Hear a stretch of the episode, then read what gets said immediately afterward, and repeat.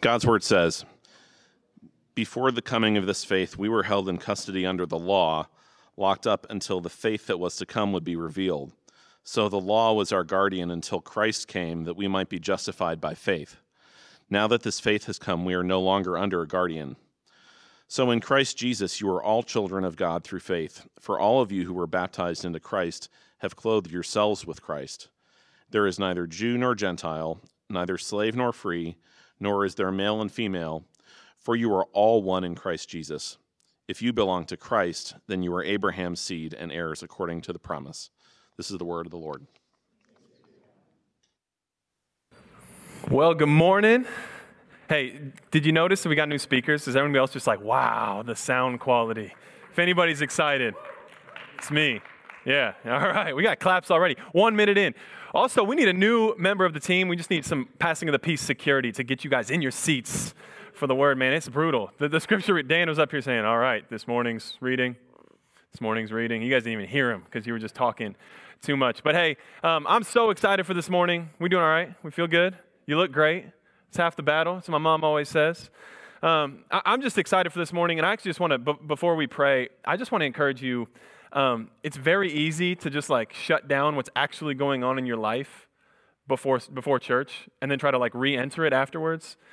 And so I'm just going to pray this morning, but I just want you to invite you to bring everything, bring your distraction, bring the stress that you're carrying in your body, um, bring the relational frustration that you're experiencing, and just bring it into His presence, even this morning as we pray. And um, let's just see what the Lord would do with us. So let's pray. Father, we come to you this morning um, amazed at who you are, amazed at who you've been to us. We, um, you, are so worthy of our worship and our praise, and um, yet you are gentle and kind to us. Um, so we just invite you to come this morning. Would you minister to us? Minister to us as individuals. You know the uniqueness of our life and our situation and what we're experiencing right now. And then I also just ask that you would minister to us as a people, as, a, as the family of God this morning. And we just invite you to come, to come, Holy Spirit, speak to our hearts this morning. We don't need more information or more logic, but we, we really just need to encounter and experience experience you this morning. Amen. Amen. Well, hey, we've been in the book of Galatians, and we're kind of in this little bridge phase where we are um, we're moving from the first part of the book we're entering the end of chapter three and for all of you like practical people who are like enough about grace. Tell me what to do. You're still going to be frustrated okay? But we are we're getting into more of the practical living here as we enter into the second half of galatians. And i'm going to pick up here in chapter 3 verses 23 so if you have your bible it'd be a great morning to just prop that thing open on your lap and I'm going to read a little, I'm going to talk a little, but we're really going to be anchored in the passage this morning. And, and, Paul, he starts by saying this. He says, Before the coming of this faith, we were held in custody under the law, locked up until the faith that was to come would be revealed. So the law was our guardian until Christ came, that we might be justified by faith. So that's an intriguing phrase, right? The law was our guardian. And when we have to ask the question, like, what does that actually mean? And this word in the in the original language, in the Greek, it was actually, I'm gonna try really hard to say this. Don't don't feel any pressure to say it, but it's it, it actually means pedagogos. Yeah, I'm the one time I'm gonna say it, okay? So that's what it means. All right, that's the, that's the Greek word. But really, what it means, this is what N.T. Wright says about it. He says the guardian, or the, I'm going to say one more time, the pedagogos. I just hate saying it. It's, it's, it's a little insecure as I say it, okay?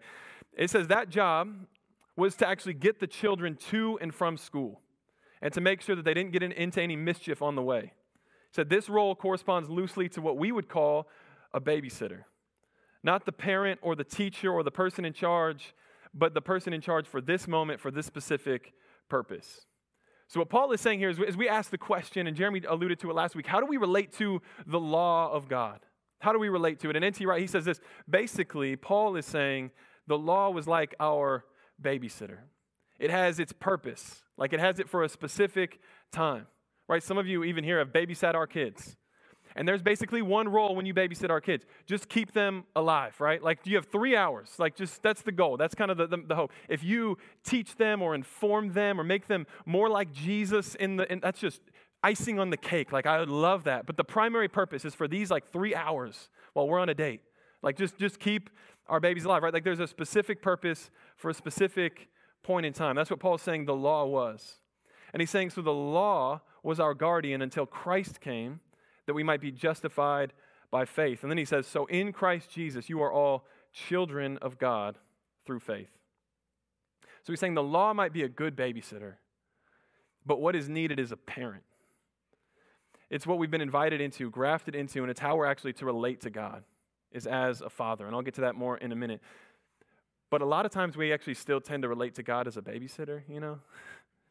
We relate to the, the law as a babysitter, but then we actually also kind of bring God and his character and his nature into this kind of babysitter, divine babysitter type of role in our lives. That he's, he's distant and he makes some rules and some guidelines, but for the most part, his role in my life is just to kind of make sure I don't completely blow myself up in these lived experience that I have. And N.T. Wright, he paraphrases Paul and he says this You're already an adult. Why put yourself back into the care of a babysitter? That's what we've been talking about again and again and again with this message of grace and the law. And he's saying the law is like a babysitter. And, and here, here's why this is kind of attractive to us, right? Because with the law, with, with rules, with regulations, there comes certainty, doesn't it? It provides this certainty in our lives. And as one psychologist says, Dan, Dan Allender, he says, he says, the more fragmented you are, the more attractive certainty is. The more, or, or said another way, he says, the more certain you can be, the less fragmented you might feel right? It makes us feel mature and grown up to follow rules, doesn't it? It's like, I know what I'm doing. Here's the right thing to do. Here's the wrong thing to do. Let me tell me what I can do to do the right thing again and again and again. Just tell me the rules. And it makes us feel like we're growing, doesn't it? it makes us feel like now I'm maturing. I'm, I'm doing the right stuff. And, but, but, but it's actually almost the opposite, right? Paul, Paul, anybody might know this passage, okay? Paul, Paul says this. It's a, it's a famous one. He says, if there was one time where I'm thinking Paul's like really preaching, it was right here, right? He's like, when I was a child, I talked like a child. I thought like a child. I reasoned like a child. And he says this When I became a man, though, I put away my childhood. I put away my childish ways behind me. You know where he says that, though? He says that right smack dab in the middle of 1 Corinthians 13. And maybe if you don't even know your Bible, you know 1 Corinthians 13, right? Like that's like if you've been to half of a wedding ceremony, you know somebody read that passage, right? 1 Corinthians 13, the love passage, right? We know it. So just think about this. Paul, right in the middle, he's saying, love is kind. Love is patient. Love, it doesn't envy. It doesn't ever fail us. And then he's like, and when I was a child, I thought like a child. You're like, whoa, bro, what happened here? We were just talking about love. But there's some deep implications here. Right? He, he's saying that to grow up, to grow spiritually, isn't just to follow the rules better, but it's deeper than that. It's bigger than that. See, what Paul is really saying, he's saying following the rules, that's for children. But love, growing into becoming a person of love, that's for the real Jesus followers, right? It's like it's, it's like, it's like the, the, the board game people who just love the rules, you know? They're like, open up the new board game, they're like, throw the pieces to the side. Where's the rule? Where's the rule book, right? I saw some people look at their spouse like, that's you, babe. That's you, right? You love the rules. And it's great. We need the rules. Every game that has ever functioned ever, from board game to sport, like, it's nothing without rules. It's, it'd be chaos, right? We need the rules.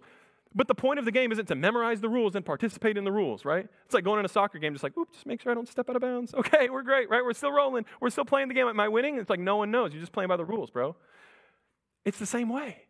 He's saying it's not about the rules. The rules have a purpose. But the, the invitation, the, the, the point of the game, it's to play the game. Right? And we need the rules. We need spiritual disciplines. We need the law of God but they're all a means to an end. Even the, even the disciplines and the spiritual disciplines are, are a means to an end. It's a means to actually becoming a person who loves God and loves people. They're to form us. It's why when Jesus, when he teaches on the law, he says it's summed up like this Love the Lord your God with all your heart, mind, soul, and strength, and love your neighbor as yourself. Right? Even the law itself is all about love. Right? Can I, can I, can I teach one practical here from the, from the Ten Commandments, from, from the law, from the Mosaic law, from what Moses teaches, right? Commandment number three. All right, if anybody grew up just like memorizing the Ten Commandments, this is for you. You've been waiting for this moment your whole life. Commandment number three. What does he say? He says, You shall not take the name of the Lord your God in vain. So, what does that mean? Most of you, you're like, Don't cuss. That's what it means, Cam. It means, that's what my parents used to tell me when they said, watch your mouth. Do not use the Lord's name in vain. And it actually doesn't even mean that. It means don't cuss. Watch your mouth, right? Which is kind of why, like, when, when people just like first are welcomed into the family of God, they become a Christian, the first thing we always hear is like, man, I'm just really trying to work on my mouth, trying to work on my language, trying to cuss less, you know? I'm like, man, that's great. I'm so maybe that's what God is inviting into, but I'm just I'm just kind of considering maybe the God of the universe the God of creation who saved you and redeemed you, the, the, the, primary concern isn't like you switching your I to two O's in a certain word. You know what I mean? Like that's probably deeper than that. But we love rules. We're like, tell me what I'm supposed to do now. And that's actually not even what the passage is teaching. That's actually not what this command is even about. Right? The, the command is to not take God's name, to bear his name, which your name is synonymous with your character, He's saying, don't, don't use my name. Take the name of God's name to bear his name, to bear his character, and to live in a way that's not in alignment with his character. Right? It's like when my dad, when I would get refocuses in school, he'd say, Cam, Michaels don't do that. You're acting out of alignment with who you actually are, with who you're representing. That's what that passage even means. It's, it's actually deeper than that.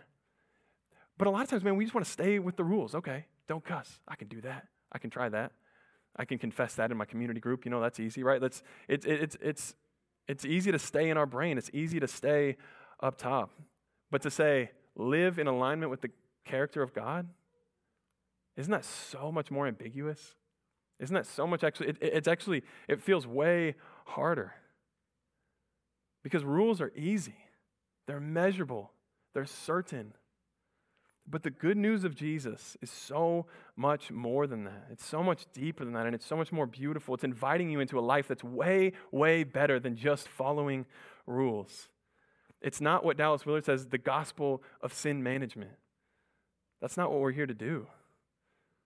Because to live in the gospel of sin management, it, it, it gives us the freedom to live m- more than just in our heads.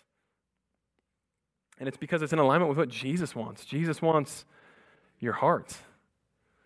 And so many of us, man, we still live here.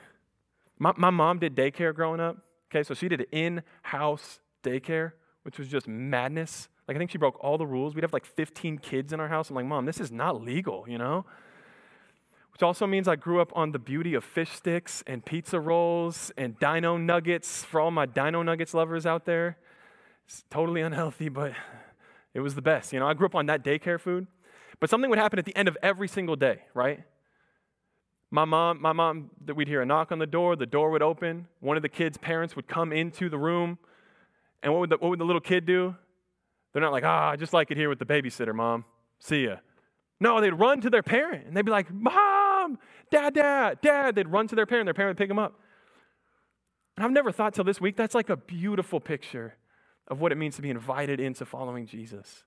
It's the, it's the man, the, the, these rules, the, they had the right space for the right time. The babysitter did their job, but you're invited to life with your parents. You're invited to life with your heavenly father.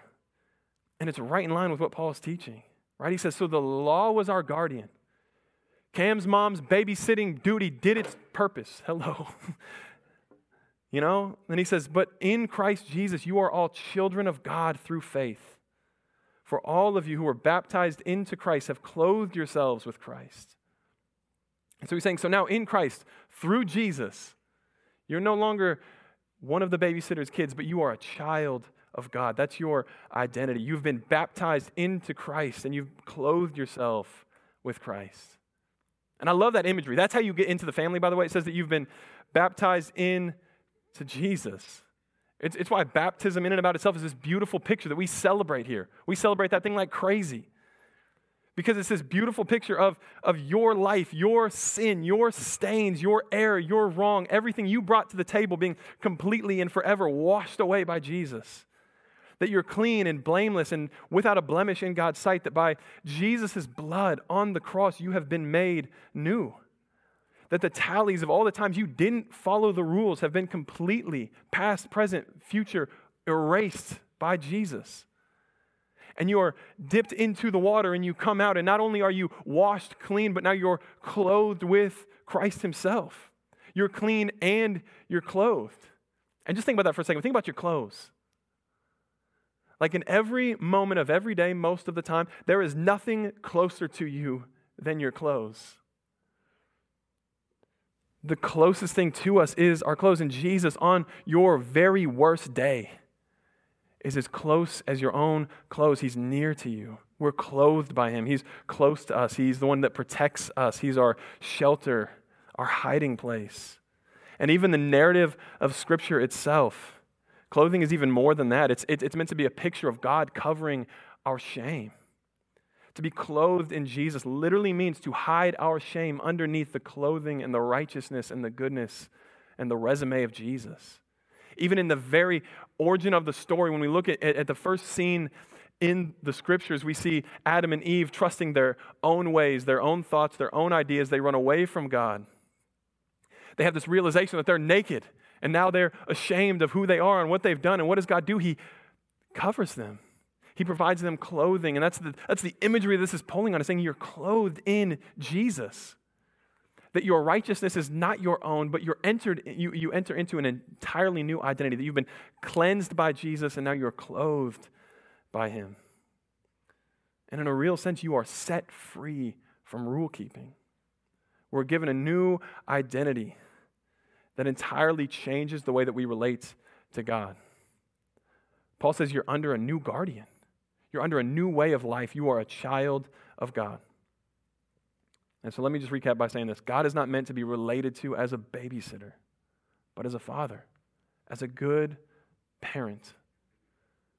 And for some of us, that brings up a little bit of a little bit of squirminess on the inside, right? Makes us ask the question like, who is God to you? How do you actually see him? And we know he's a father. There's probably not a person in here who has not prayed at some point in time and referred to God as their father. You've been in a football locker room or in some kind of prayer meeting where you're like, Our Father who art in heaven. We know that He's our Father. Like there's an intellectual understanding that God is our Father. But oftentimes there's this baggage that we bring, or there's some kind of thing that has broken the way that we actually relate to Him as our dad. It's our own experience. And I just want to even acknowledge there's people in the room here who, who anytime the fatherhood of God is brought up, there is, there is just turmoil on the inside unmet expectations, unrealized dreams of being a parent, experiences with your own parents, the lack thereof, the, the absence of your father, the absence of your dad, that you cannot help but interpret the scriptures and bring that into the scriptures.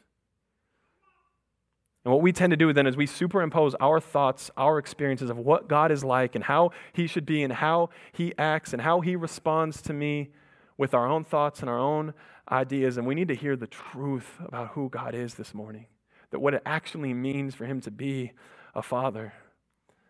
Brennan Manning, he says it this way he says, Quit projecting onto him your own feelings about yourself. Because at this moment, whether you feel it or not, whether you believe it or not, you are in a safe place.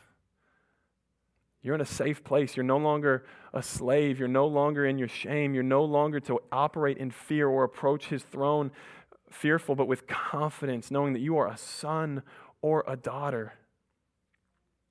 Even when we think of Jesus as our king, we've said this before, but you know who gets to, you know who gets to wake up the king in the middle of the night? You know who gets to come and request the king's attention? Only one type of person, his son or his daughter. That's it, right? And he's saying this is the relationship that you have as you approach God's throne. As his son or his daughter, nothing less. It's what the scriptures pull on at the end. It says that you are an heir to the promise of Abraham. And even in some ways, like the, the ESV says that you're all sons of God. And this, the NIV, it says that we're all children of God, which is, which is great because it's including everyone, that they're not just sons, but it's this inclusive language. But even what it's really meaning here, what Paul's really saying when he says the sons of God is saying that, that even in this culture, in this context, you would have been the heir to the throne if you were the son. And he's saying, women, men alike, you are invited to be the heir to the throne. You are the first, you're the first voice that he hears when you come to him in prayer. You relate to God as a son. And it's how Jesus teaches us to pray. He, he starts with, when, when, they, when, when, the disciples are so overwhelmed by his prayer life that they're like, yo, teach us to do that. And the way he starts, we just hear it and we're like, yeah, I know that. But you have to understand, at the, at the hearers of the time, it would have been scandalous the way he responded. He said, Our Father in heaven. When Jesus prayed, he called God Father, or, or translated Abba. And that was an absolute showstopper. It was scandalous. It was the sort of thing that did not belong anywhere in the temple at all, much less out of the mouth of a rabbi or a teacher of the time. The Greeks didn't even actually have a term for Abba because no one would even address their own father with that much intimacy, let alone God. Jesus, he spoke to Yahweh with such familiarity that we actually can't even translate it. Right? One German theologian, he says this there is not a single example of the use Abba as an address to God in the whole Jewish literature. And Jeremy will touch more on this next week, but, but even this word for father that the scriptures use, Abba, it's, it's, it's meant to be like a little kid saying Papa or Dada. It's like when the one year old or the two year old runs up to their dad and they, they just say, Dad, Dad, Dad, Dad, Dad, Dad, you know? Like I think about that with my own one year old. I'm like, bro, you don't even know my name, you know? Like he just runs to me like, Dad. I'm like, dude, you don't know my name. You don't know what I do. You don't know anything about me. Like, talk about theology. I'm like, bro. He's like, dad, dad, dad, dad. I'm like, bro, it's two dad, dad, dad. Like, you don't need another one, you know? But he just runs to me. It's, it's, it, but it's this instinctual thing that we have inside of us to run to our dad, to run to our father, to say, Dad, dad, pick me up, hold me, I need you. And it's how Jesus taught us to pray, and it's what Paul is trying to recenter us to. God's not a babysitter trying to tell you what you shouldn't, shouldn't do. He's a father who wants to embrace you. He's a, when, when Jesus explains the Father, he says to ask, seek, and knock. And then he compares this, this Father in heaven to an overeager dad who can't wait to give his kids the Christmas gifts on, on Christmas morning. He says he's a dad who waits and looks and searches for his prodigal kid to return home. And then just the thought of him taking one step back, he runs to him, hugs him, embraces him, kisses him. The nearness, the closeness of the Father. He's not holding him at a distance, but he draws him close. It's the heart of who the scriptures teach that God actually is. And maybe this morning, what we really need is a rediscovery of the Father's heart, right? We can't move past it, we don't graduate from it. And without it, all we are is just people who are trying to follow the rules, trying to see God as this divine babysitter in our life who tells us what we should do, but isn't actually interested in all that our lives actually entail. And so, even this morning, one practical man, a, a great prayer to pray is to come to Jesus and say, Jesus, I don't know the Father the way that you know the Father. I don't experience him like the way that you talk about him. And sensing that gap and asking, saying, Show me the Father. Show me his heart. Reveal the Father to me. Our, our, our, very lives and our own joy, it depends on this. And it depends on our experience and knowledge of the Father's love for us. Henri Nouwen says this about the joy of Jesus. He says, The joy of Jesus is a joy that is born out of ongoing intimacy with his Father. Joy that flows from communion with his Father. Joy springs from Jesus, his intimate belonging to his Father. Jesus says, You might leave me, everybody might forget about me, but the Father will never leave me. He is faithful and He will always be with me. It's who He is this morning. And it's an absolute wrestle and battle to not superimpose our own thoughts and feelings on God, but allow the scriptures, right? And learning to understand when it says, when He says, Your thoughts are higher than my thoughts the scandalous love of God as our Father, it does not make sense. And it's something that sometimes we just have to lean into and embrace and ask the Holy Spirit to continue to reveal the Father's heart for us. And it's only that radical understanding and experience of the Father's love for you that will actually allow you to grow up into love. That's what Paul's teaching here. Rules are measurable, but actually experiencing the love of God is the only thing that fuels us into becoming people of love. Right? There's this story in Luke chapter 10. Some of you probably know it. Parable of the Good Samaritan, you know? But this man approaches Jesus and, and he asks him, he says, he has, he has a question. He has a very practical question to Jesus. He says, What must I do to inherit eternal life? Right? He sees this law as a babysitter. He's like, Okay, tell me the, what's the right thing to do, what's the wrong thing to do. Give me some structure to my life. And Jesus says, Well, have you read the law? What do you, what do you think? Classic Jesus, turning the question back on him. And the guy, the guy goes, Yeah, well, he actually gets it right. He says, well, well, it's to love the Lord your God with all your heart, mind, soul, and strength, and love your neighbor as yourself, right? And Jesus is like, yeah, that's right. Just do that. And this is where we meet, right? This is where we enter ourselves into the story because the guy says, well, I get that, you know, but and he wants a practical, he wants a principle, he wants something to do. And he says, well, who, who is my neighbor? What, give me, give me more. Can I get a little bit more? What's, what's, who is my, who is my neighbor? And Jesus, he, he tells him a story, which Jesus is always doing, by the way. And here, one of the reasons why Jesus always tells us, because we want, we want logical, quick fix answers to alleviate the questions in our mind, but Jesus is always telling stories to try to redirect it down from our heads to our hearts. Because stories and narrative engage our hearts and our emotions. And that's what's tr- challenging about this whole thing, by the way. Rules can stay up in our head, practicals, principles can stay in our head. And they're not bad, they're good. But Jesus tells a story to get to our heart. And he tells this story. And he says there's this man, you know, he gets beaten up, he's attacked, he's robbed, and he's left on the side of the road. And he says the religious people of the day, the, the Levites, the priests, they see the man on the side of the road, they just keep walking by. The people who follow the law, the people who see the law as a babysitter, they're, they're thinking, I don't know if this is the right thing or the wrong thing. You know, I don't know. So I'm just going to kind of keep going. I'm going to do my thing. I'm going to stay focused on this. And then he says this a, a Samaritan Right? And right when he would say the word Samaritan, this guy would think, oh, whoa, a Samaritan?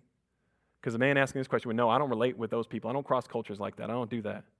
But he says the Samaritan walks by and he takes care of the guy on the side of the road. He picks him up, he covers whatever he needs. He, he takes him to a hotel room, leaves his credit card, says, hey, charge whatever it, whatever it takes. I'll be back in a week to take care of him to see what he needs. But can you imagine this guy's response? He's like, ah, oh, bro, I was just looking for a quick answer. Who's my neighbor? Like, just tell me. Like, or just tell me, what, what am I practically supposed to do? Like, study more Torah, memorize this, memorize that? He's like, nah. Let me tell you a story of what it looks like to love people. And this is where it actually comes together here at the end of the passage. Because notice Paul's language here.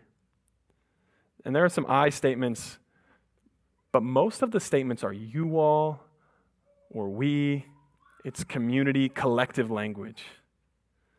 And so, what Paul is trying to do here is he's trying to say, you are to experience God as your own Father in such a way that transforms the way that you see people. And when we look for practicals, he's saying, no, here's the bigger picture of what's happening here. You're invited into an entire family. He's saying, once you learn to sit in your identity as a child of God, experience it not just with your mind, but with your heart, once you learn to just stop living by the rules, our view of people is actually radically transformed. Right? We've been saved and redeemed into an entirely new family where compassion and love for one another is the thing. Jesus even said this He said, This is how the world will know that you are my disciples by how you love one another. And it's meant to be a family kind of love. That's how we're to relate to people. That's what he says here. He says, So in Christ Jesus, you are all children of God through faith. For all of you who are baptized into Christ, have been clothed with Christ. And then he says this there is neither Jew nor Gentile, slave nor free, male nor female, for you are all one in Christ Jesus. And if you belong to Christ, then you are Abraham's seed, heirs according to the promise. It's a family kind of love. And here, underneath this love and provision of our good Father, we are one family. It doesn't diminish our differences, but it actually sets us free to love and embrace our differences. He's saying that the life as sons and daughters is the only hope we have to really actually do that. It's the power of the gospel, the power of living under the fatherhood of God that sets us free. And it's the effect of what Jesus did on the cross, right? Ephesians 2 says this For he himself is our peace who has made the, true, the two groups one, who has destroyed the barrier, the dividing wall of hostility by setting aside in his flesh the law with his commandments and regulations.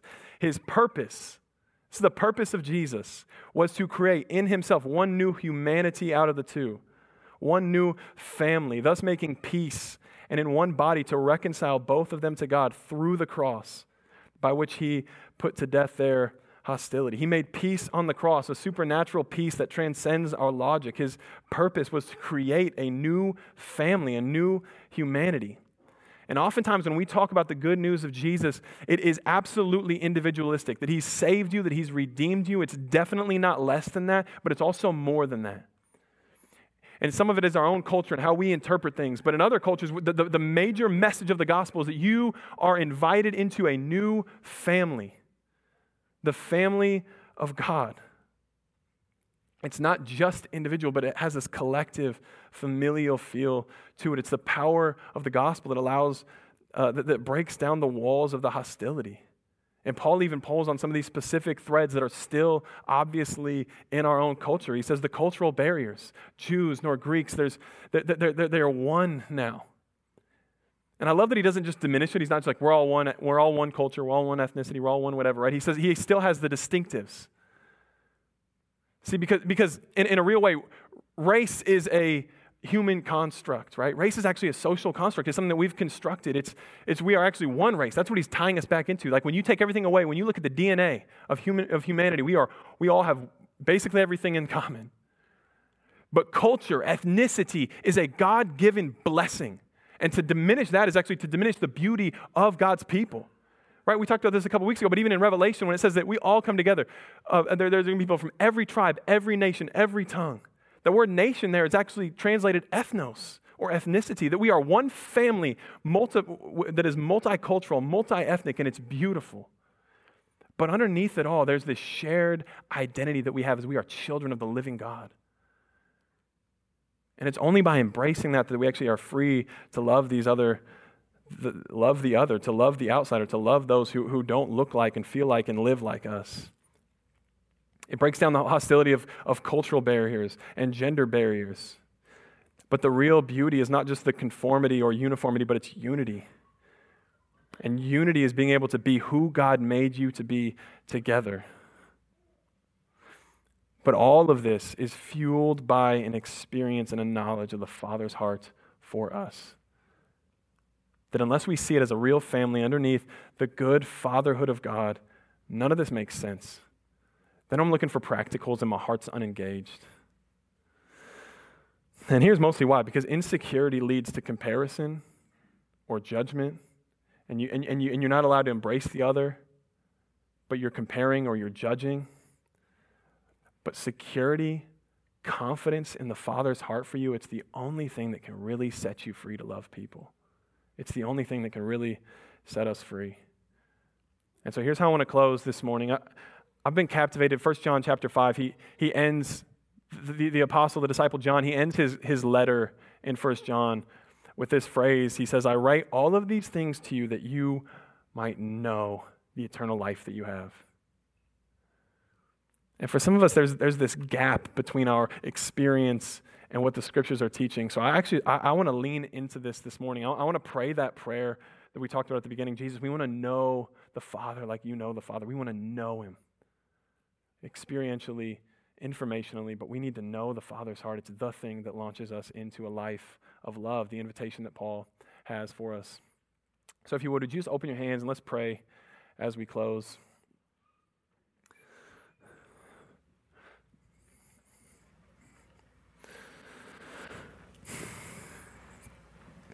Father, I just want to name our own struggles to believe who you are. That some of us are, there are experiential barriers, there are um, wounds that we bring to the table. And I just want to ask, Holy Spirit, that you would reveal the Father to us as a church, that you would change the way that we see ourselves, and that you would change the way that we see people.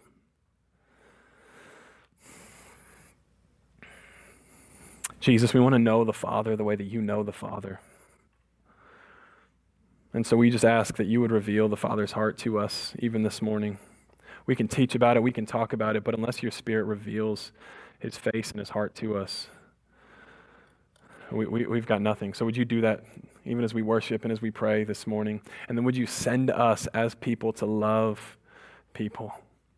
Would we not be caught up in what's the right thing to do, the good thing, but, but just to be overwhelmed by our love for humanity, our love for your sons and daughters, your creation, your people? And we commit these things to you in Jesus' name. Amen.